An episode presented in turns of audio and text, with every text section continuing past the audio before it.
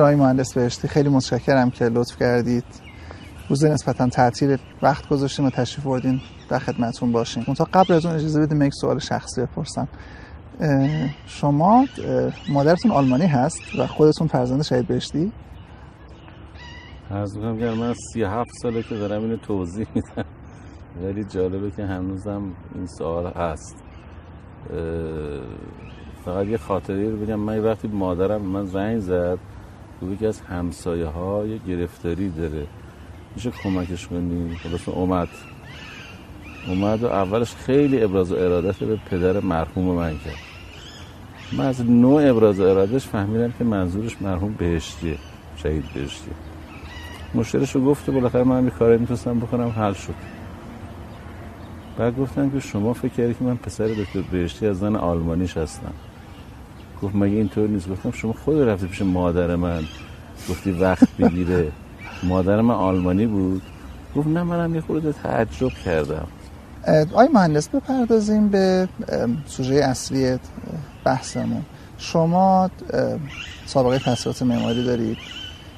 از مدیران ارشد فرهنگی بودید در دهه 60 و تا همین الان.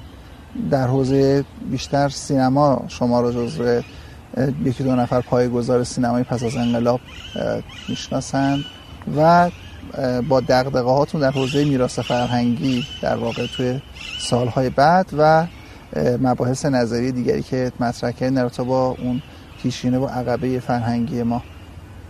اما در این حال شما شخص انقلابی هم بودین.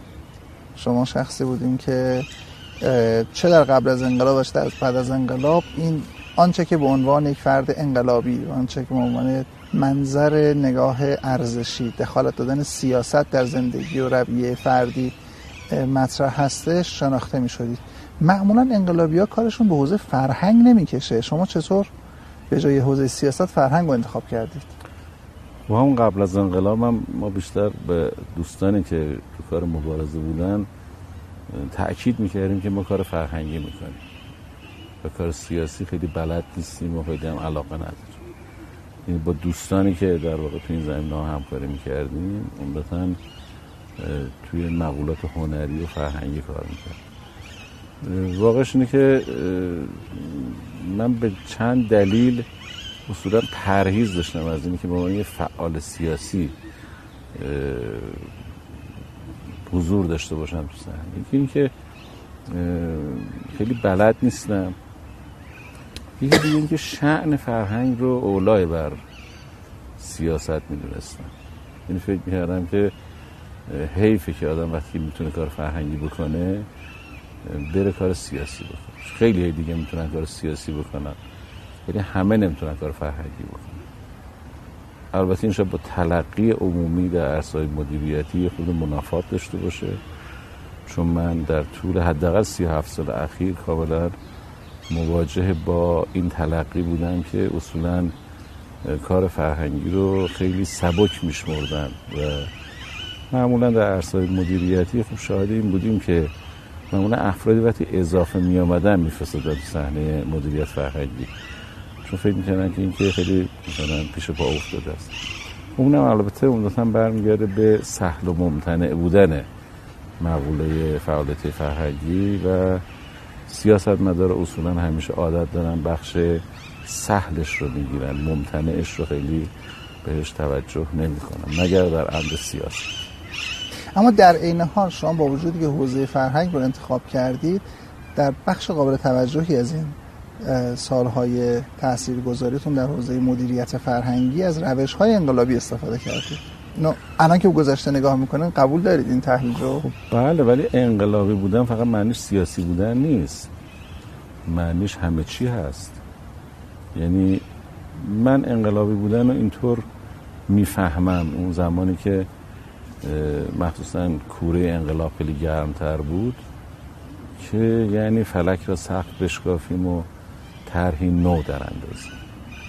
نه اینکه اکتفا بکنیم به شرایط و مسیرهای به صدا پاخورده قبلی بخوام تو همون مسیر را حرکت بکنیم بله به این معنی شما در عرصه پزشکی هم می‌تونید انقلابی باشید در عرصه کشاورزی هم می‌تونید انقلابی باشید در عرصه چی نمی‌تونید انقلابی باشید در همه عرصه ها می‌تونید انقلابی باشید.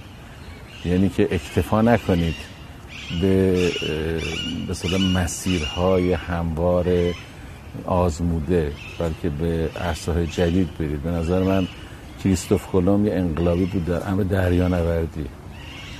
نیوتون یه انقلابی بود در عرصه فیزیک. ارشمیدس انقلابی بود در عرصه فیزیک.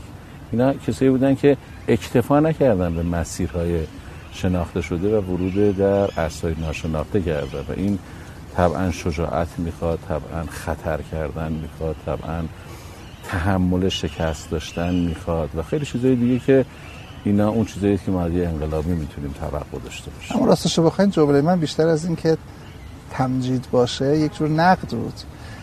منظورم از انقلابی بودن در حوزه نظریه نبود در حوزه فکر نبود در حوزه روش ها بود ببینید امروز وقتی که ما با شما صحبت می‌کنیم با افرادی که در جایگاه علاوه بر حوزه مسئولیت حوزه نظری پردازی هم دارن که چیزهایی که در سخن شما می‌بینیم به رسمیت شناخته شدن تنوع هستش.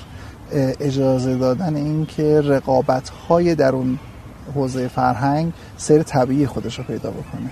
اما در سالهای دهه 60 مدیران فرهنگی مدیران حوزه هنر از جمله شما بنایی بر این داشتید که اگر نکته درست هستش از جایگاه حکومت بیایید و اون رو تقویت کنید و اگر نکته نادرست هستش جلوش رو بگیرید. مثالش این بودش که فرزن اگر شما احساس می‌کردید که یک سخت افزار مثل دستگاه ویدیو این داره جا رو بر, بر سینمای ملی کشور سینم تنگ می‌کنه بنا رو برای میذاشتیم که خب حکومت هستیم حذفش می‌کنیم. اگر تصور می‌کردید که کارگردان های قدیمی باید در یک عرصه رقابت طبیعی با کارگردان های برآمده از انقلاب نمی‌تونن موفق باشن. به کارگردان های جدید و کارگردان های فیلم اولی و دومی امکاناتی می‌دادید که بیش از نسل قبلی ها بودش و در واقع یک رقابت نابرابر شکل می گرفتش در این حوزه. درجه بندی فیلم ها در دوره شما بود و این الزاما به معنی تکنیک گرچه ظرایف تکنیکی هم یکی از معیارهای مشخص و تاثیرگذار بود اما معیارهای ارزشی هم در واقع توش تاثیر داشت اینکه سوژه فیلم چه چیزی باشه هم توش این تاثیر رو داشتش. سوال من متوجه این هستش که شما میایید در حالی که امکان این وجود داشتش که بپردازیم به حوزه سیاست میاییم به حوزه فرهنگ. با وجود اینکه به قول شما کسانی میان که معمولا زیادی بودن از حوزه های دیگه. اما با این با وجود همه اهمیتی که برای فرهنگ قائل میشید در یک دوره ساز و کارهاتون انقلابیه. یا سیاسیه. اینطوری نیست. علتش اینه که این علت این که این حرف رو می‌زنم اینه که خوشبختانه سال 95 شاید ای سال 62 بود که ما تازه شروع کرده بودیم من خیلی واسم سخت بود که اثبات بکنم به شما که اینطور نیست. هنوز اتفاق نیفتاده بود. اما الان سال 95 و ما از فاصله سال 95 می‌تونیم در واقع در عرض تاریخ فاصله بین سال 62 تا 73 که ما در سینما بودیم به ایستیم و قد و بالای اون چیزی که اتفاق افتاده ببینیم. شما در سینمای این یازده سال تنوع می‌بینید. اتفاقا تقریبا همه فعالن. مگر کسانی که به مفهوم نمادین معرف سینمای مبتذر قبل از انقلاب هستن.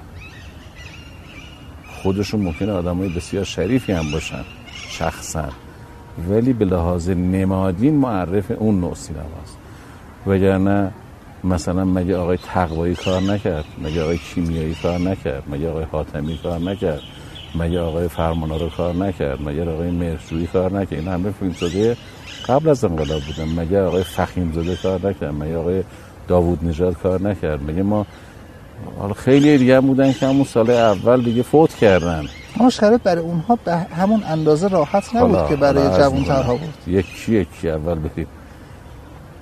این پس یکی. نکته دیگه اینه که ما شاید تنوع مضمونی هستیم در سینما در اون یازده سال. تصور وجود داشت که زن نمی‌تونه حضور داشته باشه در سینما. ولی ما جز اولین فیلم هایی که خودمون سرمایه گذاری کردیم فیلم مادیان بود قهرمان زن بود. یعنی اتفاقا سعی کردیم بشکنیم این تصور غلط رو. نکته دیگه اینه که بله این توهم وجود داشت در اینه که ما به یه عده امکانات محدود میدیم به یه عده خیلی با دست و بال باز در واقع عمل می‌کنیم ممکن بود اینطور وانمود بکنیم ولی خیلی اینطور نبود. واسه همینم شما عملا می‌بینید که بسیار از این فیلمسازان قدیمی تر که قبل از انقلاب هم فعالیت می‌کردن بیشترین فیلماشون در طول این 37 سال در همون 11 سال ساختن. و فیلم های خوبی هم ساختن. این فیلم های خوب امکاناتی برابر با فیلم های دیگه میباید داشته باشه. ما اون سالها امکانات خیلی فراوانی نداشتیم. همون سهمیه که به این گروه می‌دادیم به گروه دیگه می‌دادیم. تفاوتی نمی‌کرد. خب واسه همین هم بود که اینقدر ما پرخاش می‌کردن. یعنی شما مطبوعات اون دوره صلاح 11 ساله رو نگاه بکنید ببینید چقدر به ما خورده می‌گرفتن که چرا یه حساب ویژه واسه یه دی باز نمی کنی البته ما حقیقتا حمایت هم میگنیم به خاطر اینکه این دایره باید وسیعتر می‌شد. طوری که نیروهای جوانتر وارد می‌شدن نیروهای معتقدتر باید وارد می‌شدن و ما این تعیین به صلاح حالا موقع شوخی می‌کنیم می‌گفتیم سفره مرتضی علی. سر این سفره مرتضی علی همه باید میشستن. و از همشون هم باید ما حمایت می‌کردیم چنانچه می‌کردیم این کار رو. یک اقدام هوشمندانه که امروز ما فکر می‌کنیم هوشمندانه هستش در اون روزگار اتفاق میافتاد که می‌خوام ازتون بپرسم که ندیدم جای دیگه شما در این مورد صحبت کردید که آیا این آگاهانه بود یا یا به صورت طبیعی اتفاق افتاد؟ اینکه سینما در بعد از انقلاب به یک باره در روش تردید ایجاد شد چندین بار دست به دست شد توسط وزارتخانه های مختلف و در مورد اصل این که ما سینما می‌خوایم یا سینما خوب است یا بد است ها ایجاد شد.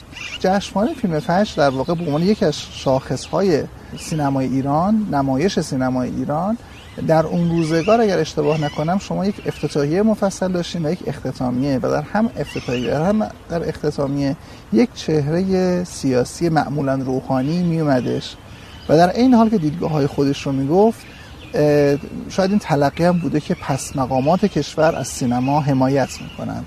پذیرفتنی هستش براشون.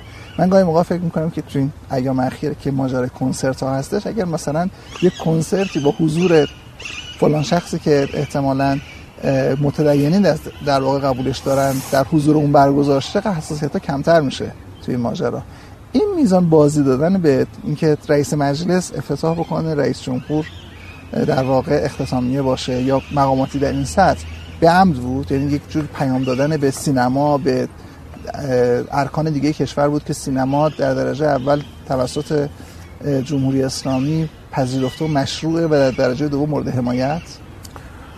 عرض می‌کنم که الان که فهمیده که اتفاقیه یا اینکه ما برنامه داشتیم می‌خوام عرض می‌کنم که گاه باشد که کودکی نادان به خطا بر هدف زند تیر.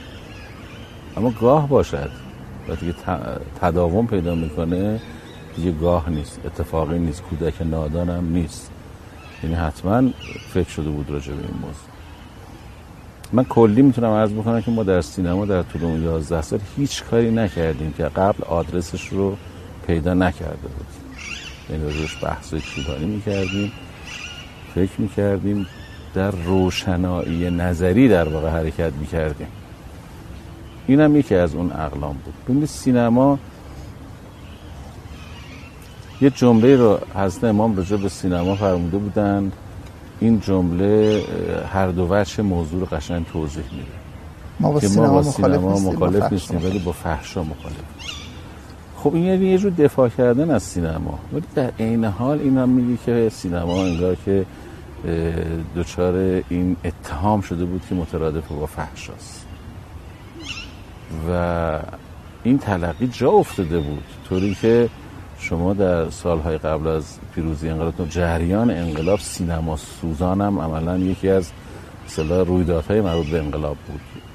تا ماها بعد از پیروزی انقلاب جلوی سینماها مثلا کیسه شن گذاشته بودن دیوار کشته بودن جلوی ورودی ها یه ذهنیتی بالاخره وجود داشت. طوری که زمانی که ما مسئولیت سینما رو به عهده گرفتیم اگر که مثلا ظرف یک سال کلا تومار سینما رو در هم میپیچیدیم خیلی تشکر می‌کردن از ما. از اینکه این جرسومه فساد رو شما برچیدیدش. خب ما تلاش کردیم که از اون وجه مثبت این فرمایش امام استفاده بکنیم که ما با سینما مخالف نیستیم ولی با فحشا مخالف. و این مدیرانی که شما ازشون دعوت می‌کرد مدیران ارشد کشور وقتی میمدن مقاومتی نداشتن از این جهت اولا ما در جشنواره فجر افتتاحی اختتامی فقط داشتیم. بعدها افتتاحی و اختتامی پیدا شد یعنی یک مراسم داشتیم برای هر سال یکی از رؤسای قوا رو تو برنامه میذاشتیم. می‌رفتیم قبل باشون صحبت می‌کردیم دعوتشون می‌کردیم. حتی توضیح می‌دادیم که چه وضعی داره سینما. چون از ما سوال می‌کردن که ما بخوایم صحبتی بکنیم خوبه راجع به چی صحبت بکنیم؟ که من خاطرم هستش که یه سالی نوبت آقای موسوی اردبیلی رسیده بود. رفتیم خدمت ایشون و ایشون گفتن خب شما مشکلات تو سینما چی؟ ما گفتیم مثلا ما مشکل سالن داریم ما مشکل مثلا چی داریم؟ مورد مشکلات اجرایی شما. ایشون فرمودن نه شما مشکل تو اینا نیستش. گفتم خب شما بفرمایید مشکل ما چی؟ فرمودن که شما مشکلتون عشقه. تو سینما عشق وجود نداره. راست میگن نبود سینما بله می‌کنم. فرمودن که این شطوری است که ما خودمون بردیم بالای منار. و شما هم نمی‌تونید بیاریدش پایین. خودمون باید بیاریم پایین. بعدم مثال زدن فرمودن که شما دیدید شعرهای مختلف. شعر در سبکای مختلف میگن و اینا ولی بالاخره دو تا شاعر مثلا هستن که مرسیه خوب گفتن و مثلا مونده. تا صحبت مرسیه میشه ما یاد محتشم میفت اما شاعرها وقتی بخوان کار ماندگار بکنن غزل میگن. و شما تو سینما غزل کم دارید. دعوت کردیم ایشون. و ایشون اومد یکی از کوتاهترین سخنرانیاشون رو در جشنواره فرش کردن. چون به زیبایی و عشق صحبت کردن. و بعد صحبت از این کردن که یکی از مشخصات زیبایی ایجازه. و بعد گفتم چون اینو گفتم حتما باید صحبت هم تموم بکنم. بله یعنی ما برنامه داشتیم با تک تک برفتیم صحبت می‌کردیم. نکته خوبی گفتیم اتفاقا شاید مثل همون قضیه افتتاحی اختتامی که من اشتباه کردم این نکته هم اشتباه بگم. من خواهش می‌کنم اگه اشتباه می‌کنم تصدیق کنید. گمان می‌کنم تا قبل از فیلم ریحانه ما عشق انسان به انسان نداشتیم در سینمای ایران. یعنی در یک دوره عشق به خدا و به فرزند و به آسمون و به... چرا بود؟ ولی خیلی پررنگ نبود. حتی ما در فیلم جنگیمون داشتیم. در چرا خیلی فیلم ها بود؟ ولی پررنگ. سوژه فیلم قرار نمی گرفت ما هنوزم که هنوز در سینمامون خیلی عشق نداریم کم خیلی تک و توک فیلم های موضوعشون عشقه مضمونشون عشقه. و اتفاقا این یه به نظر من نقیصه بزرگ توی هم ادبیات معاصرمون هم توی سینما. آی مهندس الان ما در رابطه با دستگاه های گیرنده ماهواره قانون داریم. فرض بکن از ویدئو رو نگفتم. همین رو خواستم بگم که شما با این دستگاه گیرنده ماهواره اگه دست شما باشه نظرتون چیه؟ واگذار می‌کنید به اختیار و شعور طرف مقابل یا قانون می‌گذارین که جمع بشه؟ از نام خدمت شما که ببینید تا قبل از سال 1370 یعنی از سال 1370 بریم تا حضرت آدم. وضعیت تکنولوژی و امکانات ارتباطی که وجود داشت این اجازه رو می‌داد که هر کشوری محدوده قلمرو خودش رو مطابق نظر خودش مدیریت بکنه. این فقط اختصاص مثلا به اتحاد جماهیر شوروی نداشت.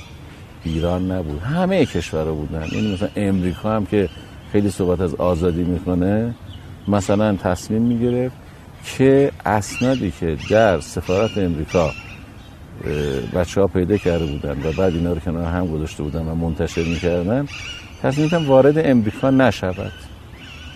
می‌تونستن اعمال مدیریت بکنن در هم فرودگاه نیویورک کوره کتاب سوزی را بندازن. هر کسی همراه شد بندازن تون کوره. می‌شد این کاری کرد. اما از سال 1370 به بعد در تحولاتی در تکنولوژی ارتباطات اتفاق افتاد. کلا این موضوع منتفی شد. ما داریم در مورد سینمای قبل از سال هفتاد داریم صحبت می‌کنیم. ببینید تا قبل از سال هفتاد همون در همون سال 62 وقتی ما صحبت می‌کردیم یه سوال بزرگی بود که ما می‌تونیم سینما داشته باشیم. می‌تونیم سینمای ملی داشته باشیم. در سال 1355 فکر می‌کنم 900 عنوان فیلم خارجی وارد ایران شده. و قرار بود همون جریان ادامه داشته باشه. ما که ظرفیت محدود نمایشی داشتیم. این ظرفیت محدود فیلم های خارجی پر می‌کردن. مثلا هم شده بود با آتش سازی سینما ها بود. پس این باید به عنوان عامل باید مهار می‌شد. حالا هر چیزی دیگه که مخل اینه باید مهار می‌شد. یکی از چیزا رسمیت داشتن پدیده ویدئو بود. چون اگه خاطرتون باشه اون سالها ویدئو تغذیه نمی‌شد در فضای رسمی. از چه طریق تغذیه می‌شد؟ از طریق انبارهای فیلمی که از قبل از انقلاب دست یه بود. البته استودیو هم بودن که دوبله می‌کردند و باشه همون فیلم, فیلم که ورودش ممنوع بود. این فیلم. ها بود دیگه. یا فیلم هایی بود که به شکل قاچاق وارد کشور می‌شد. پس اصلا اون چیزی که روی این صفحه ویدئو می‌رفت خودش چیزی بودش که غیرقانونی بود.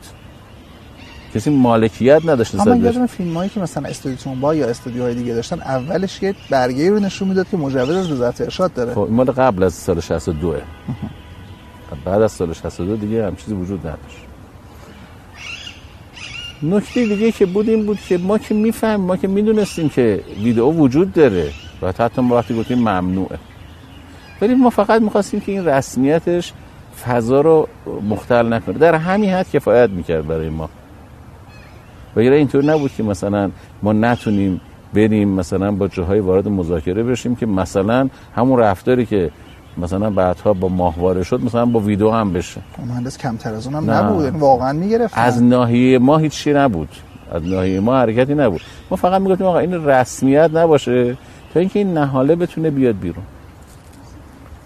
آیا من درست می‌فهمم که شما وقتی که از در رابطه سال 1370 و شرایط عدم قرنطینه صحبت می‌کنید یک لایه از دریق در سخنتون هست یا اشتباه می‌کنم؟ دریق می‌کنم از اینه که چرا الگوی مدیریت شرایط عدم قرنطینه رو منظور این نبود. منظور این بودش که الان شما ناراحتین که دنیا وارد عرصه شده که دیگه نه. نمیشه کنترلش کرد. نه. این واقعیتیه. مثل مثلا میگه حالا مثلا فصل تابستون اومده ناراحتی. اما خب بعضی بهار بیشتر دوست دارن. خب بله. شما چی؟ مسلما اینی که ما در یه شرایطی باشیم که پیشخان فرهنگیمون بیشتر در اختیار اون باشه حتما شرایط بهتریه. ولی اینم هست که اتفاقا بنا به مزیت های نسبی که داریم وقتی که شرایط عدم قرنطینه ایجاد میشه اگه ما فائلانه عمل بکنیم این یک فرصت بزرگه برامون. یعنی ما می‌تونیم پیشخان فرهنگی سرزمین های دیگه فرهنگ های دیگه رو فتح بکنیم. نه اینی که هی دامنمون رو بکشیم هی خودمون رو جمع جور بکنیم آخرش ببینیم که پیشخانمون کاملا در اختیار بیگانه قرار گرفته. اجازه بدیم وارد یک بحثی بشیم در رابطه با که این روزها مطرح میشه. این که فرزن در شهر مشهد یا استان خراسان مطرح میشه که ما کنسرت نداشته باشیم. با این درایت شاید بشه گفتش که ما امکان قرنطینه داریم استان خراسان در مقابل کنسرت موسیقی. و تا زمانی که موسیقی مورد تایید که حالا دقیقا معلوم نیستش که موسیقی چه چیزی هستش می‌تونیم جلوش رو بگیریم. صرف نظر از اینکه چه کسی این سخن رو میگه نظرتون چیه در رابطه باهاش عرض هم که اولا خود خب که اتفاق کاملا غیر قانونی اتفاق افتاده. چون که بالاخره قوانین و مقررات ما میگه اون کسی که می‌تونه اعلام بکنه در یه جایی کنسرتی می‌تونه اجرا بشه یا نتونه اجرا بشه کجاست؟ وزارت ارشاد بله. ممکنه بگن که این خلاف اسلامه. خلاف قانون نیست ولی خلاف اسلام مثلا نمی‌ذاری خب منظورشون از اسلام فقه اسلامیه فقه شیعیه. خب ما می‌دونیم فقها در خیلی موضوعات با هم اختلاف نظر دارن. وقتی شما قرار یک کشور اداره بکنید وقتی در رأس اون کشور ولی فقیه هست یعنی رأی فقهی ولی فقیه فقط معتبره. دیگران رأی دارن برن در مسیر خودش رأی خودشون رو اعمال بکنن. و یعنی در اداره کشور نمی‌تونن رأی فقهی خودشون اعمال بکنن. خودشون نرن این کنسرت شرکت نکنن. نمی‌تونن مانع یک استان بشن برای اینکه این قضیه اتفاق بیفته. این که کاملا به نظر من روشنه. یعنی به نظر من این ابهامی درش وجود نداره. یعنی این به لحاظ حکومت جمهوری اسلامی این کار یک کار خلاف قانون و خلاف اسلام. این نبایدشه. بله. باز برگردیم به کمی عقبتر در دوره مدیریت شما در حوزه سینما. طبیعتا این رو من می‌تونم حدس بزنم. شواهدی هم در, در رابطه باش وجود داره که سینما چقدر برای آقای بهشتی و همکارانش مهم بوده. اما ظاهرا برای کل مقامات مهم بوده. از این جهت که گمان می‌کنم در سمینار سینمای پس از انقلاب که برگزار شد تصور می‌کنم از قول شما ما شنیدیم که زمانی بودش که ایران خیلی هم درآمد زیادی نداشتش. اما در همون دوران اون هزینه ارزی که برای نگاتیو تأمین می‌شد محلش از ردیفی بودش که مواد غذایی هم تأمین می‌شد. یعنی تا این درجه از اعتبار برای کشور سینما مهم بود. ببینید واقع قضیه هم راستش رو بگم سینمایش ردیفی ردیف ارزی نداشت. شاید هیچ چیزی دیگه ردیف ارزی نداشت. یه شورایی بود تخصیص می‌داد. متقاضیان مختلف می آمدن اونجا چکوشونه می زدن و بالاخره اونو بنا به اولویتشون یه تخصیصی بهشون می‌دادن. ما هم همین کارو می‌کردیم. تقریبا هر سال که ما می‌رفتیم وقتی نوبت ما می‌شد وقتی که ما می‌گفتیم ما از سینما آمدیم سهمیه بگیریم همه یک فصل مفصلی میخندیدند. ولی خب بالاخره ما هم می‌گرفتیم. اولا حد اقل رو به ما می‌دادن. یعنی خیلی ما امکان فعالیت توسعه ای نداشتیم. یعنی به همون چیز مصرفی مثلا. چقدر مثلا ارز می‌خواد؟ آشتین شما نخست وزیر وقت کمک حالا هم عرض بکنم همونو. یعنی که پس خیلی اینطوری نبودش که مثلا یک مثلا سینما رو در برابر مثلا با واردات سلاح مثلا می‌گرفتن. نه این شرط واقعا حد بود. یعنی حقیقتا کشور در یک شرایط اسر و حرج بود. یعنی باید انتخاب می‌کرد بین چیزایی که اولویت های خیلی بالایی داره. و این رو باید ما معکد ارزو کنن که نخست وزیر وقت آقای مهندس موسوی اعتقاد داشت که باید از این موضوع حمایت بکنه. چرا؟ چون خود فرهنگیه. اما در اینها مسئولیت سیاسی کشور هم بله. داشت. اهمیت موضوع می‌فهمید. بله. خب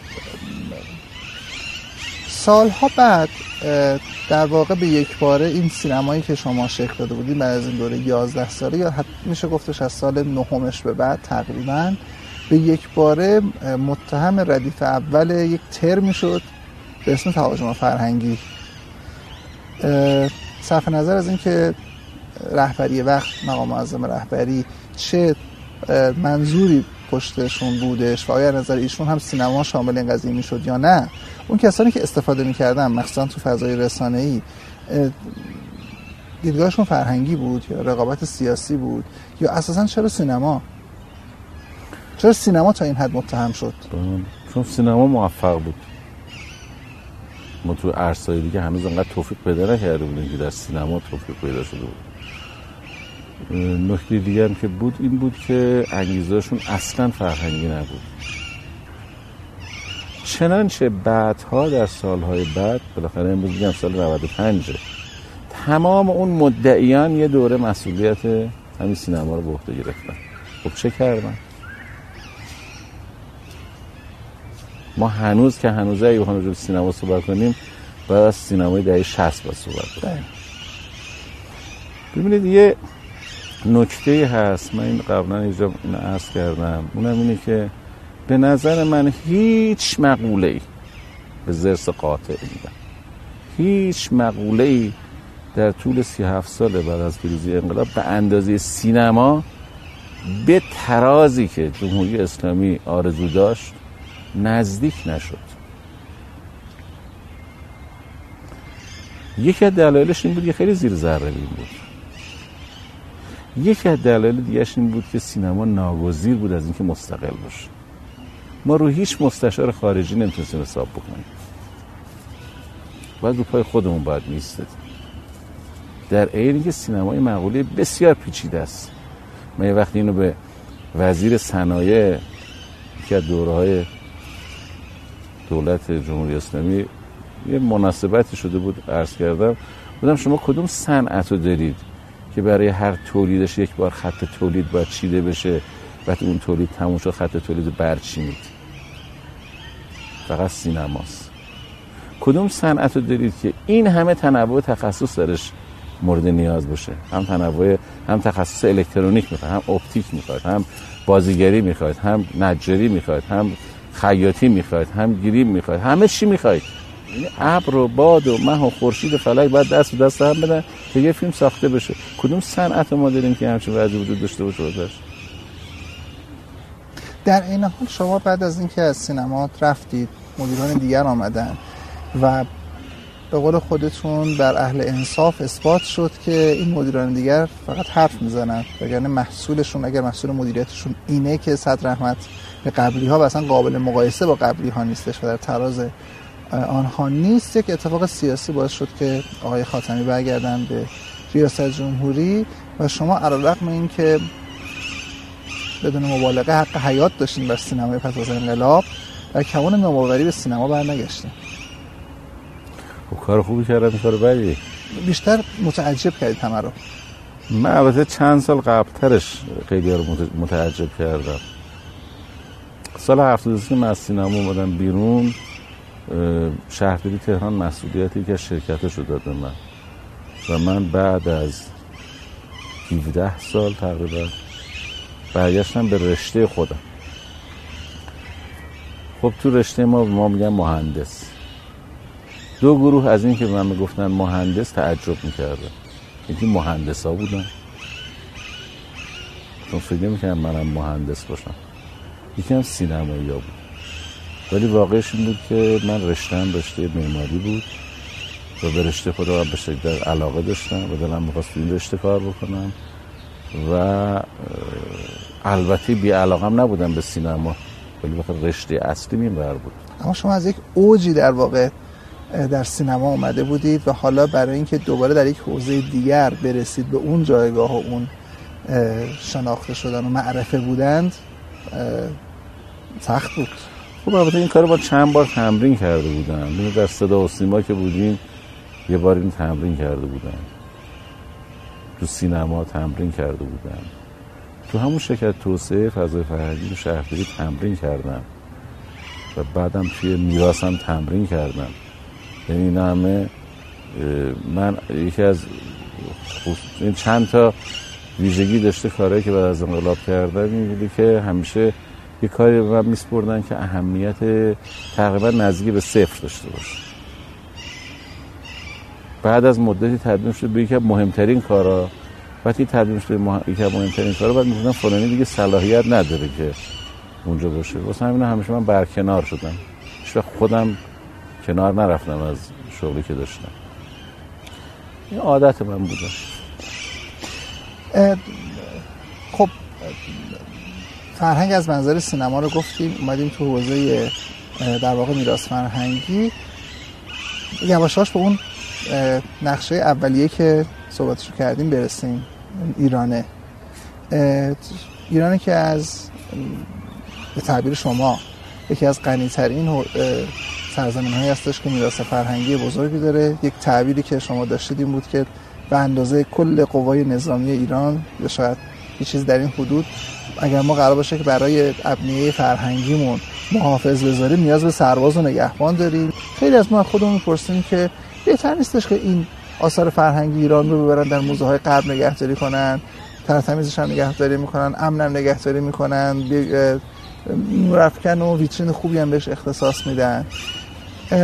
و هیچ اتفاقی توی این عرصه نمیفته آیا ما واقعا وقتی که در تو میراث فرهنگی صحبت می‌کنیم با یک پرسش ترجمه شده مواجهیم؟ یک دقدقه ای که برای کشور ما زیادی لوکسه؟ عرض می‌کنم خدمت شما که من به چند دلیل وقتی که به سازمان میراث فرهنگی رفتم فکر می‌کردم که می‌دونم به کجا میرم. یکی اینکه رشته خودم معماری. دو اینی که به شدت به تاریخ معماری خودمون علاقه داشتم و مطالعه می‌کردم تعقیب می‌کردم. سه اینی که در پیش از انقلاب در دور دانشجویی تقریبا می‌تونستم بگم که من همه ایران دیدم. چهار اینی که رؤسای سازمان میراث فرهنگی از آقای دکتر حجت آقای دکتر زرگر و مرحوم کازرونی کمتر ولی عموما از دوستان قدیم من بودن و من با تماس که باشون داشتم اجمالا می‌دونستم مثلا چیکار دارن می‌کنن. واسه همین تصورم این بود که من می‌دونم دارم کجا میرم. وقتی من به سازمان میراث فرهنگی رفتم سه ماه طول کشید تا من به قاطعیت فهمیدم که نمی‌دونستم کجا آمدم چرا؟ نه ماه طول کشید. سفرهای بسیار زیادی همراه کارشناسان در رشته‌های مختلف به گوش و کنار کشور رفتم و یواش یواش یه خود فهمیدم کجا رفتم. اون موقع اگه از من سوال می‌کنی خب تو قبل از انقلاب این همین برام بر ایران رفتی ایران دیدی؟ باز به قاطعیت می‌تونستم بگم که نه ندیدم هیچی ندیدم.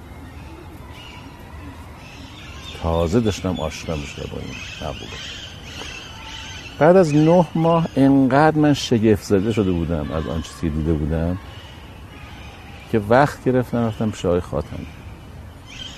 خب ما سالها توی وزارت ارشاد خدمت آقای خاتمی کار کرده بودیم. آقای خاتمی اینقدر اعتماد به ما داشت که معمون هر دفعه که می‌رفتیم یه نامه بودیم گفت چی بنویسم؟ می‌گفتم می‌نویسید موافقت میشه و اونم مینوشت. نمی‌پرسید تو نامه چی نوشتی این انقدر با هم مثلا اعتمادش به او هم دیده بود که ما هیچ وقت خیانت به این اعتماد نکردیم. وقتی رفتم پیششون گفت نامه چی دادی؟ گفتم هیچ. واسه چی اومدی؟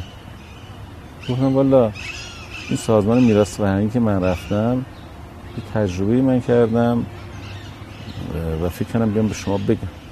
این مارکوپولو هم وقتی که از چین برگشت رفت حاکم ونیز گفت شما 1600 ساله که اروپایی ها کالا به چین میفرستن و کالا از چین می‌گیرن ولی هیچ وقت چین رو ندیدن.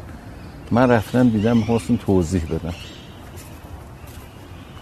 و منم اومدم به شما گزارش به عنوان حاکم ونیز منم مارکوپولو می‌خوام توضیح بدم. من یه فرصت کردم یه سروبی واسه ایشون توضیح دادم. ایشون عجله داشت با جای میره فقط به یک جمله اکتفا کرد. اونم اینه که اگه این حرفا که تو می‌زنی درسته ما نمی‌تونیم صحبت از توسعه در کشورمون بکنیم الا اینی که به سرزمینمون اینطور نگاه بکنیم به مردممون اینطور نگاه بکنیم. و تمام این کاره که داریم می‌کنیم تحت عنوان توسعه در حقیقت ضد توسعه هستش بله. خب این نشون این هستش یعنی اون تلقی که عرفن نسبت به مقوله میراث فرهنگی وجود داره هجاب موضوع میراث فرهنگیه. اما این مهندس شما شاید می‌خوام کمی بیانصافی کنم یا شاید اون که تایید دلمه می‌خوام بگم. شما آنچنان که برای اختتامیه جشنواره فجر سران قوا رو می آوردید و سینما شد دقدقه مسئولین کشور واقعا میراث فرهنگی دقدقه مسئولین کشور نیست. دقدقه ما اهل فرهنگ هم نیست. اولا یک سینما در قیاس با مقوله میراث فرهنگی یک چیز خیلی کوچیکی است نسبت به مقوله میراث عظمت مقوله میراث اما تو ذهن ما مهمتره. تو ذهن شما ممکنه. سینما مثل این حوز میمونه که خیلی هم قشنگه خیلی هم جای خوبیه خیلی هم دیدنیه کنارش میشینیم صفا می‌کنیم اینا. ولی میراث فرهنگی مثل اقیانوس میمونه. اصلا نمیبینیمش. خاطر اینکه چشم دیدن هنوز شاید پیدا نکردیم اینطوری که منم تلاش نکردم. تلاش من این بود که بالاخره موفق شدم که موضوع میراث فرهنگی وارد برنامه بکنم. بالاخره موفق شدم که ایجاد سرمایه اجتماعی واسه میراث فرهنگی بکنم. امروز یه دونه بنای گوشه ایران خراب میشه صدای همه ملت ایران در میاد. شبکه اجتماعی قوقا میشه. تو از من برم هیچ متوجه نمی‌شد. اصلا می‌گفتن حالا خراب بشه. اصلا چی هستش که خراب؟ مثلا مثلا با دغدغه نسبت بهش داشته باشیم اون موقع آرزوی من این بود. باید برسیم به زمانی که میراث فرهنگی از حالت تدافعی نسبت به توسعه تبدیل بشه به پیشقراول توسعه. یعنی انقدر فهم مدیریت کشور ما عمیق بشه تا متوجه این قضیه بشه که کشوری مثل ایران رو نمیشه توسعه داد الا اینی که شما تبار این سرزمین و فرهنگ این سرزمین و مختصات این زمین رو بشناسید و این همون چیزی که در میراث فرهنگی منعکسه و این فهم منتقل شد؟ نه. چرا؟ دولت آقای احمدی نژاد اومد همه چیز متلاشی کرد. برنامه پنج سال چهارم که یکی از موفق ترین برنامه هایی بودش که ما بودیم بالاخره به تصدیق مجلس برسونیم جایگاه میراث فرهنگی رو ارتقا ببخشیم تعطیل کردیشون. بلاهای سر این سازمان آورد که فکر نمی‌کنم سر هیچ جای دیگه کشور آورده باشه. مثل؟ مثل اتفاق پژوهشگاه افتاد. که به شیراز منتقل شد. به شیراز منتقل شد. تمام ببینید سازمان می‌رسن یه سازمان علمیه. یه سازمان علمی بزرگترین سرمایش چیه؟ کارشناساش و مدارکش. اینا رو همه رو شروع کرد متلاشی کردن. هر کارشناس خبری که وجود داشت یه شرایطی رو پیش آورد. یا خودشو بازنشست کرد یا خودشو منتقل کرد یا بازخرید کرد. ما, ما فعالیتی که حوزه میراث در رشته‌های مختلف می‌کنیم نهایتش منجر تمام این سرمایه‌گذاری نهایتش منجر میشه به گزارش. این گزارش اسناد کشوره. تو مرکز اسناد ما نگهداری میشه. این در واقع از ورق ورق اسکناس ارزشش بیشتره.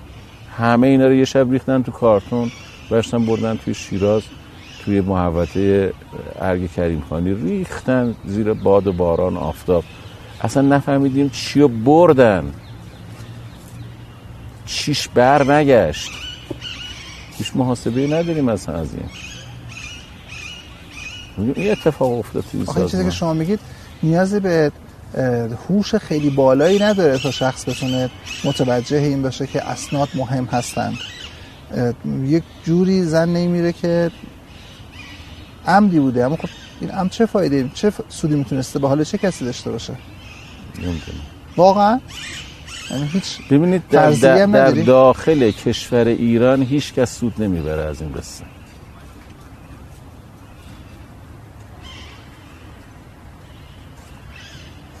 و در خارج رقبای فرهنگی. نمی‌دونم چیا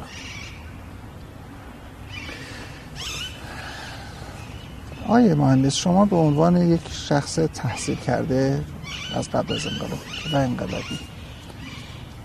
و کسی که انگ به ما بچسبونه آره دیگه به حال جزء تعاریفی هستش که حسن باشه یا غیر حسن توصیف شماست.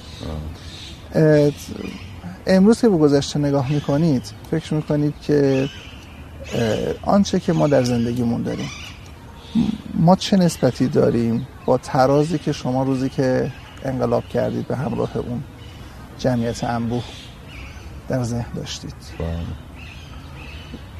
طبیعتا سوال مکملم این هستش که چه نسبتی داریم اون چیزی که می‌تونیم باشیم. ببینید یه رؤیایی داشتیم. حالا هر کسی من خودم یه رؤیایی داشتم در زمانی که انقلاب پیروز شد. ما به این جمله ای که مرحوم شریعتی روش تاکید داشت بازگشت به خیشتن خیلی باور داشت فکر می‌کردیم که انقلاب که میشه یعنی قبل از انقلاب با طرحهایی که خصوصا بعد از اومدن رضاشاه و بعد از علل خصوص اصلاحات عراضی و اون تحولات مدرنیزاسیونی که اتفاق افتاده بود ما رو از به اون خیشتن خودمون دور کرده بود. فکر می‌کردیم که بر میگردیم به این خیشتن. بازگشت به این خیشتن محول به این بود که ما به فرهنگ خودمون برگردیم. ما دوباره اهل این سرزمین بشیم. شاید زمانی که من سینما بودم انقدری که امروز می‌تونم بگم با تجربه که تو میراث پیدا کردم می‌تونم به روشنی بیان بکنم. ولی اون موقع معنی حرفمون همین بود. اهل این سرزمین بشیم. این درخت سینما رو ریشاشو تو این سرزمین بکاریم. بزنیم آبشخورش همینجا باشه. سایش در وهله اول بر سر مردم خودش بیفته و بعدم اگه همچه اتفاق بیفته سایش به جهان در واقع جهان رو زیر سایه خودش می‌بره. فکر میگم باید این اتفاقا بیفته. بله من امروز اگه بخوام ارزیه بکنم اینه که نه ما خیلی همه با رویا اون فاصله داریم. بیرو درباسی خیلی فاصله داریم. حرف می‌زنیم ولی انقدر ما در طول این سالها گرفتار جنگ قدرت بودیم بین جناهای مختلف. که اصلا فرصت نکنیم به این مقولات بپردازیم. اعظم انرژی ما صرف این شده که همدیگه رو دفع بکنیم. مهندس ما یه تعبیری داریم. شاید تعبیر دقیقی نباشه اما در توصیف تفاوت نسل که دهه چهلی ها دهه سی ها دهه پنجاهی ها شستی ها هفتادی ها هشتادی ها به خودشون به خانوادهشون به کشورشون چگونه نگاه می‌کنن؟ من فرزندم هفت سالشه. پسر من هفت سالشه. و متولد امریکاست. دو تابعیتی هستش. فرض بکنیم ایشون بشه 17 سالش رئیس جمهور نمی‌تونه باشه. طبعا. عرض شود که فرض کنیم شد 17 سالش. و اون موقع این حق انتخاب رو داشته باشه که در ایران زندگی بکنه یا بره امریکا. و بیاد از من بپرسه که پدر من ایران زندگی کنم یا امریکا من بهش بگم که من یک دوستی دارم مهای مهندس بهشتی از سالها قبل. لطف داشتم به من برو از ایشون بپرس. و ایشون بیاد بپرسه از شما که فلانی من می‌تونم برم آمریکا زندگی کنم می‌تونم ایران زندگی کنم. غیر از این که من پدر و مادرم رو دوست دارم و ازشون نمی‌خوام جدا بشم اگر من از ایران برم به آمریکا زندگی بکنم چی رو به دست میارم و چی رو دست میدم؟ البته من به هیچ کس هیچ وقت هیچ توصیه اینطوری نکردم ولی به فرزندان خودم این کارو کردم. توصیه این بوده که در تلخترین روزگار کشور خودتون ترک نکنید. چرا؟ به دلیل اینکه ما اون چیزی که بهش میگیم فرهنگ ایرانی این بزرگترین ثروتیه که داریم. و این فرهنگ زمانی ما ازش برخوردار میشیم که سطح تماسمون با مظاهر این فرهنگ وسیع باشه. حالا یه خود قید همش رو بزنه بری جایی که راحت واسه همین هم به کسی دیگه توصیه نمی‌کنم اگر که کسی است که واسه این ثروت عظیم ارزش قائل نیست می‌گفت طرف دمر افتاده بود آب می‌خورد. گفتن دمر آب نخور عقلت کم میشه. تو حالا عقل چیه؟ گفتم بخور. بهش میگم بر کو این که وقتی هم که میره اسیر این فرهنگه. این فرهنگ ببینید ما اراده نداریم نسبت به فرهنگ خودمون نسبت به ایرانی بودن خودمون. چون فرهنگ ما صاحبخانه وجود ماست. اما میریم خودمون در شرایط سخت قرار میدیم. من نسبت سریعتر بپرسم. برای من ایرانی امروز آن چیزی که نقدن بالفعل از ایرانی بودن مایه افتخار هست چیه؟ نه اون چیزهایی که بالقوه می‌تواند باشد. اون چیزی که می‌تونم سرمو بالا بگیرم بگم من ایرانی هستم. برای من آدم زندگی مدرن کچلوار پوش اهل تهران. چه چیزی هستش که اگر که دل بست باعث میشه که دلبسته ایرانی بودنم باشم؟ ببینید من ایران حراج نکردم که شما تحت هر شرایطی بگی من قیمتش پایین بیارم بخری. شما دند نرم باید انقدر فهم پیدا بکنی تا ارزش ایرانی بودن رو بفهمی و لذتشو ببری. اما اگر که حاضر نیستی که واسه همچین کاری زحمت بکشی خب لذتشو نبر. خودتو محروم کردی. ضرری به من که که. یعنی من حاضر نیستم ایران بیام حراج بکنم. بگم یه چیزایی دارم که می‌تونم تو رو متقاعد بکنم که همچنان علاقه منده به سرزمینت باشی دغدغه این روزاتون چیه؟ البته دغدغم اینه که به یاد ایرانی ها بیارم که ایرانی هستید به مناسبت های مختلف. این روزا من خیلی هم مصاحبه می‌کنم هم یادداشت می‌نویسم. همه اینا به بحانه های مختلف می‌خوام به یاد بیارم که آقا ایرانی هستید.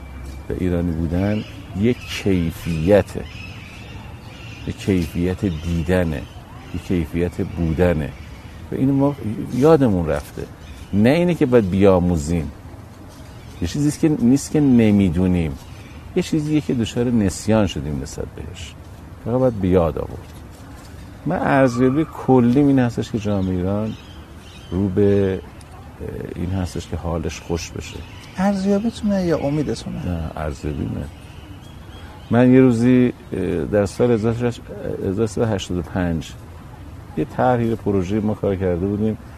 از اطلاعاتی که تو اون پروژه به دست آورده بودیم یه سخنرانی من کردم به خانه هنرمندان مثل پرزنته این پروژه طرح جامعه فضای فرهنگی.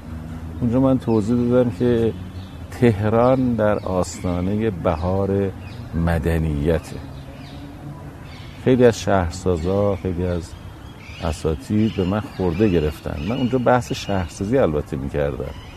ولی وقتی میگیم مدنیت مدنیت دامنش خیلی وسیع تر از این حرف اون موقع من مسخره کردم. ولی انا همشون دارن اقرار می‌کنن که شواهدش انقدر داره فراوون میشه که من اون موقع همین اتهام یعنی الان تهران دلنشین تر هستش به نسبت نسبت به 85 خیلی. ببینید تا قبل از دهه 80 در فضای شهری تهران زندگی وجود نداشت. زندگی در پلاکای شخصی فضای خصوصی زندگی وجود داشت. در محیط بیرون از فضای خصوصی فقط رفت آمد وجود داشت. رفت آمد اسمش زندگی نیست. از اون سال به بعد شما می‌بینید خورد خورد این زندگی داره به عرصه شهری داره وارد میشه. شهر رو داره دور پس می‌گیره. یعنی مدنیت. یعنی زندگی شهری داره محقق میشه.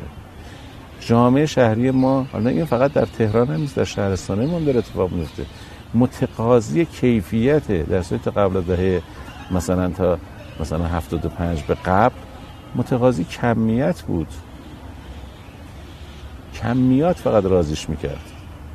شما وقتی می‌رفتید بقالی هم شیر بخرید همین که داشت خوشحال بودید. کیفیتی کاری نداشتید. به غذای بیمارستانی ما قناعت می‌کردیم. ما دنبال عطر و تم نبودیم در زندگی. آه یواشش داره ما متقاضی عطر و تم داریم میشیم. متقاضی زندگی داریم میشیم. جالبه یه عده‌ای که هنو عادت دارن به قبل از دهه هفتاد از هر چیزی که بوی زندگی بده می‌بینیم که حساسیت دارن نسبت بهش. یعنی مثل میگه بوی آدمی زاد میاد این بوی زندگی رو حالشون خراب می‌کنه. و این زندگی هم توی در عرصای شهری ما یه داره حضورش رنگ تر بشه بله این نشون میگه حال جامعه ما داره خوب میشه. و حالا می‌خوایم که بپرسم از شما که با این عقبه چجوری باید به یک کشور نگاه کرد؟ ببینید ما وقتی صحبت از فرهنگ می‌کنیم متاسفانه کمتر میگیم منظورمون چی از فرهنگ. من چون اساس صحبت راجع فرهنگه ناگزیر هستم که توضیح بدم که منظورم از فرهنگ چیه. من تعریفی که دارم خودم برای فرهنگ این هستش که فرهنگ دانایی حاصل از تعامل تاریخی انسان با محیط خودش. مقصودش هم از این چیه؟ اینکه در شرایط بحرانی حفظ بقا بکنه و در شرایط نرمال بتونه شرایط حد اکثری زیست از خودش ایجاد بکنه سعادتمندتر بشه اینم فقط و فقط در طول تاریخ به روزگاران حاصل میشه سابقه زیست در شکل مدنی در شکل یک جانشینی و در شکل مدنی در حیات بشر کهنترینش در ایرانه یعنی ما به اندازه طول تاریخ بشر تاریخ داریم. و این یک ویژگیشه. یک ویژگی دیگه اینه که تاریخ ما تداوم داشته. از زمان اردشیر بابکان ما سند داریم. یه نامه هست مثل نامه تنسر راجع به ایران صحبت شده توش. تا دوره قاجار. جالبه در طول این 1700 سال تمام این متونی که ما داریم هر جا صحبت از ایران میشه میگه ایران بهترین سرزمین های جهانه. معتدل ترین سرزمین های جهانه. میگه ما حالا این می‌ذاریم به حساب اینکه چرت پرت می‌گفتن. اینا نرفتن جای دیگه دنیا رو ببینن. اتفاقا تنها قومی که در دنیا رفته بود همه جای دیگر رو دیده بود همه ایرونیا بودن. یعنی اروپاییه که تا زمان مارکوپولو چین نیده بودن که؟ چینیا که تا زمان مارکوپولو باز اروپایی نیده بودن. اما ایرانیا دیده بودن همه رو. یعنی پس این حرف گذاف نبوده که می‌گفتن. اونا تفاوتشون با دیدگاه از صد سال پیش تا حالا که ما سرزمین خودمون بدترین سرزمین ها به شمار میاریم و قصه می‌خوریم که چرا سرزمین ما یه جزیره در شمال اروپا مثل انگلیس نیست؟ یا یه پهنه مثل آلمان در کنار آلپ نیست یا نمی‌دونم چی نیست یا جایی مثل ژاپن نیست یا جایی مثل یعنی شبیه یه جای دیگه نیست. الان مدت یک حد قصه می‌خوریم که چرا سرزمین ما عین دبی نیست. این کارمون به اینجا کشیده. و تمام منابع خودمونو در طول این صد سال صرف این کردیم که غلط های سرزمینمون رو بگیریم و سرزمینمون شبیه اونجایی که دوست داریم بکنیم. مثلا قصه خوردیم از اینی که مثلا کوه زاگرس در غرب ما هست و اجازه نمیده که ابرها وارد مثلا دشت کبیر مرکزی و کبیر لوت ما بشن و هجی دریاشه درست بکنن. اومدیم سوراخ کردیم تو کوه و تونل کوه رنگ درست کردیم لوله کشیدیم که بیاریم یزد و مثلا اونجا با آبش آباد بکنیم. غلطگیری داریم می‌کنیم. من میگم این یعنی که ما اهل سرزمینمون نیستیم. اهل سرزمینمون بشیم دوباره می‌فهمیم که همه چی سر جای خودشه. می‌فهمیم که ما یکی بهترین سرزمین های دنیا رو داریم و ما رفتار متناسب باش رو هم متوجه میشیم. کشورهای دیگه ای هستن که سابقه تمدنی زیادی دارن. عراق سابقه تمدنی عظیمی داره. و شود که ترکیه همینطور سوریه همینطور. یک کشور دیگه هست به اسم افغانستان.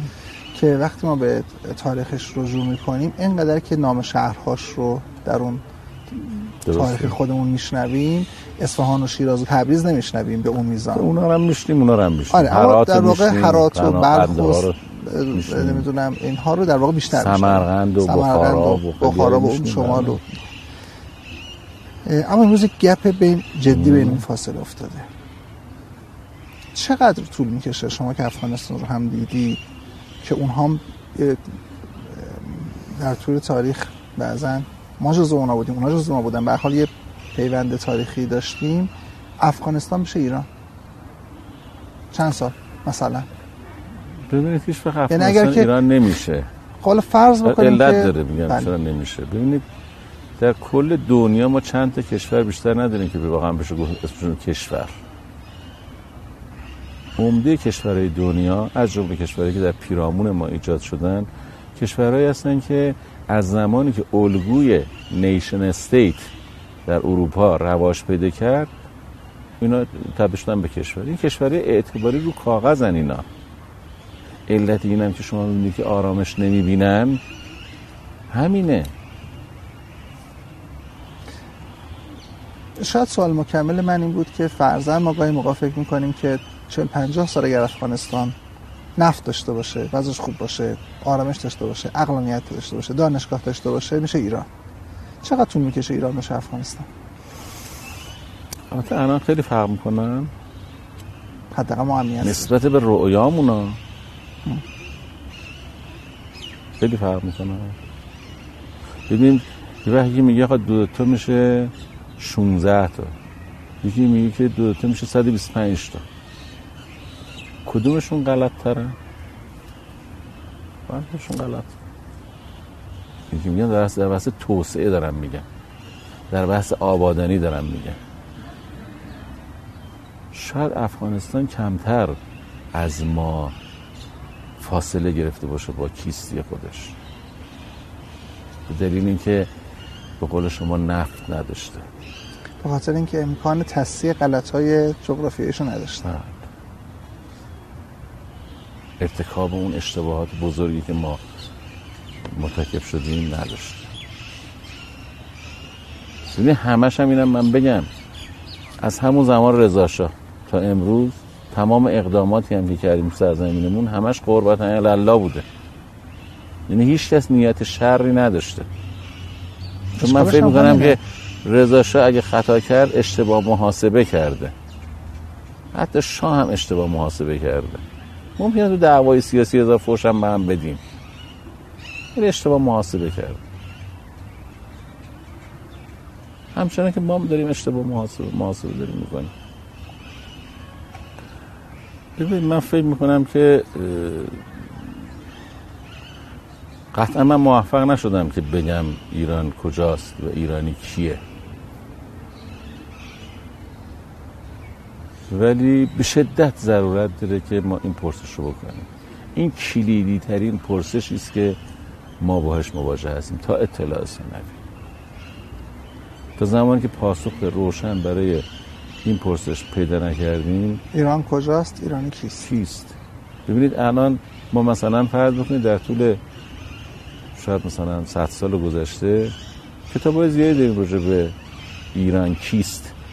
ایرانی کیست ببخشید نوشتن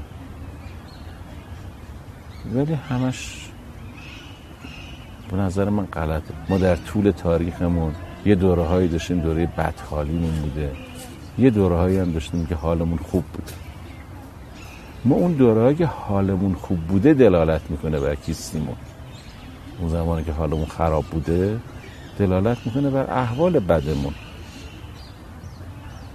به تمام ادبیاتی که ما در طول صد سال اخیر داریم راجع به کیستی ایرانیان راجع به احوالات جامعه ایرانی. دوره حال خوب بحث انحراف میره شاید. مثلا میشه صفویه؟ ببینید مثلا تو تاریخ وقتی نگاه بکنیم ما تقریبا دوره شاه تحماس تا عواست شاه عباس دوره حال خوشمونه. از عواست شاه عباس ورود در بدحالی پیدا می‌کنیم این بدحالی ما ختم میشه به اینی که شاه سلطان حسین با یه تقه از هم میپاشه از هم میپاشه در دوره بعدش در دوره قاجار شما از دوره شاه تا تقریبا نیمه ناصرالدین شاه دوره حال خوش ماست. علا رقم اون شکست همه اونا. چنانچه شما وقتی نگاه بکنید آثارشون نگاه بکنید ما یکی بزرگترین توسعه شهریمون در دوره فتلی شاست توسعه شهری یعنی چی؟ یعنی توسعه مدنیت یعنی توسعه فرهنگ یعنی توسعه هنر یعنی توسعه این چیزا.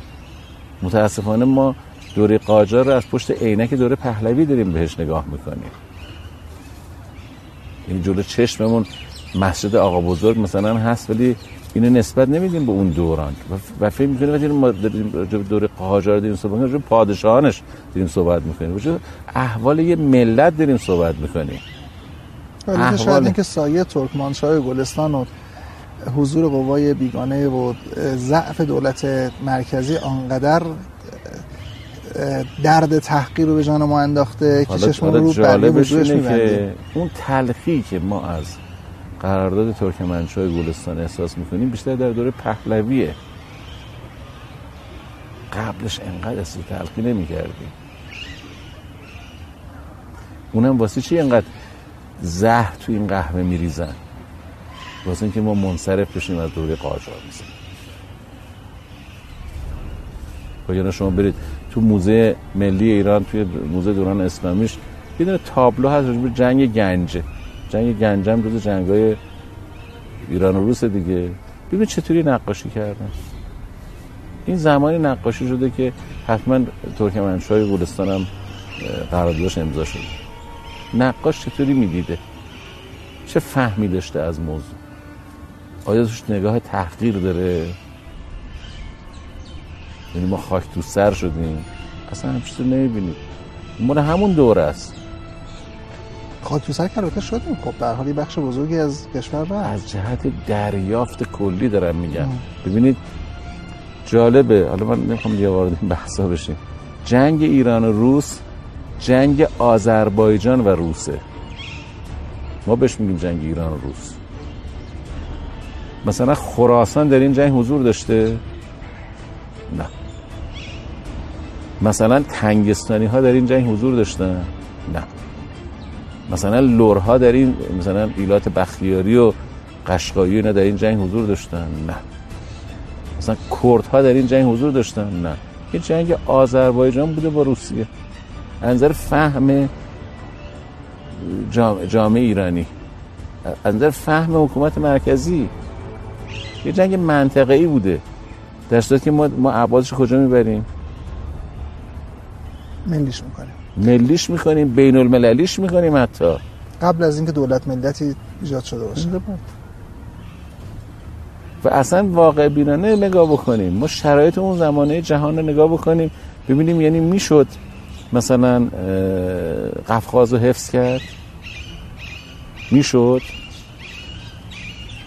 یعنی یه خورده زیاده خواهی نیست؟ بله میشه ما, ما مدعی اصلا قلمرو هخامنشی هم بشیم. ما می‌تونیم مدعی قلمرو مثلا دیگه نه نادر بشیم. چرا سر مثلا افغانستان انقدر ما چیز نداریم انقدر قصه نمی‌خوریم که افغانستان رو از دست دادیم که اونجا رو داریم سرش علم شگی می‌کنیم. افغانستان که خیلی به ما نزدیک تره که. فکر یه توطعه در کاره؟ مگه جنوب خلیج فارس ما از دست ندادیم؟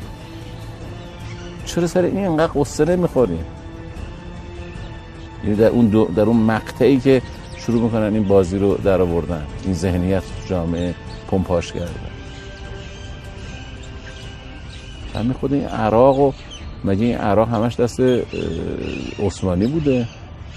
می در دوره نادر تا کنار فرات مگه مال ایران نبوده. چرا ما قصه نمی‌خوریم خیلی؟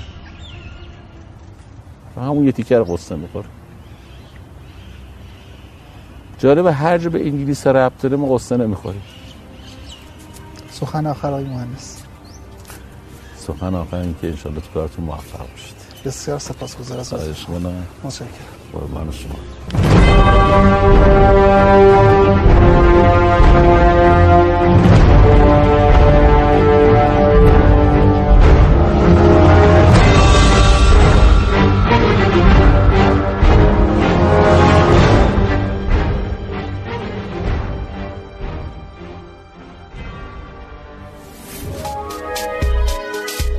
شنوتو سرویس اشتراک گذاری فایل های صوتی www.shenoto.com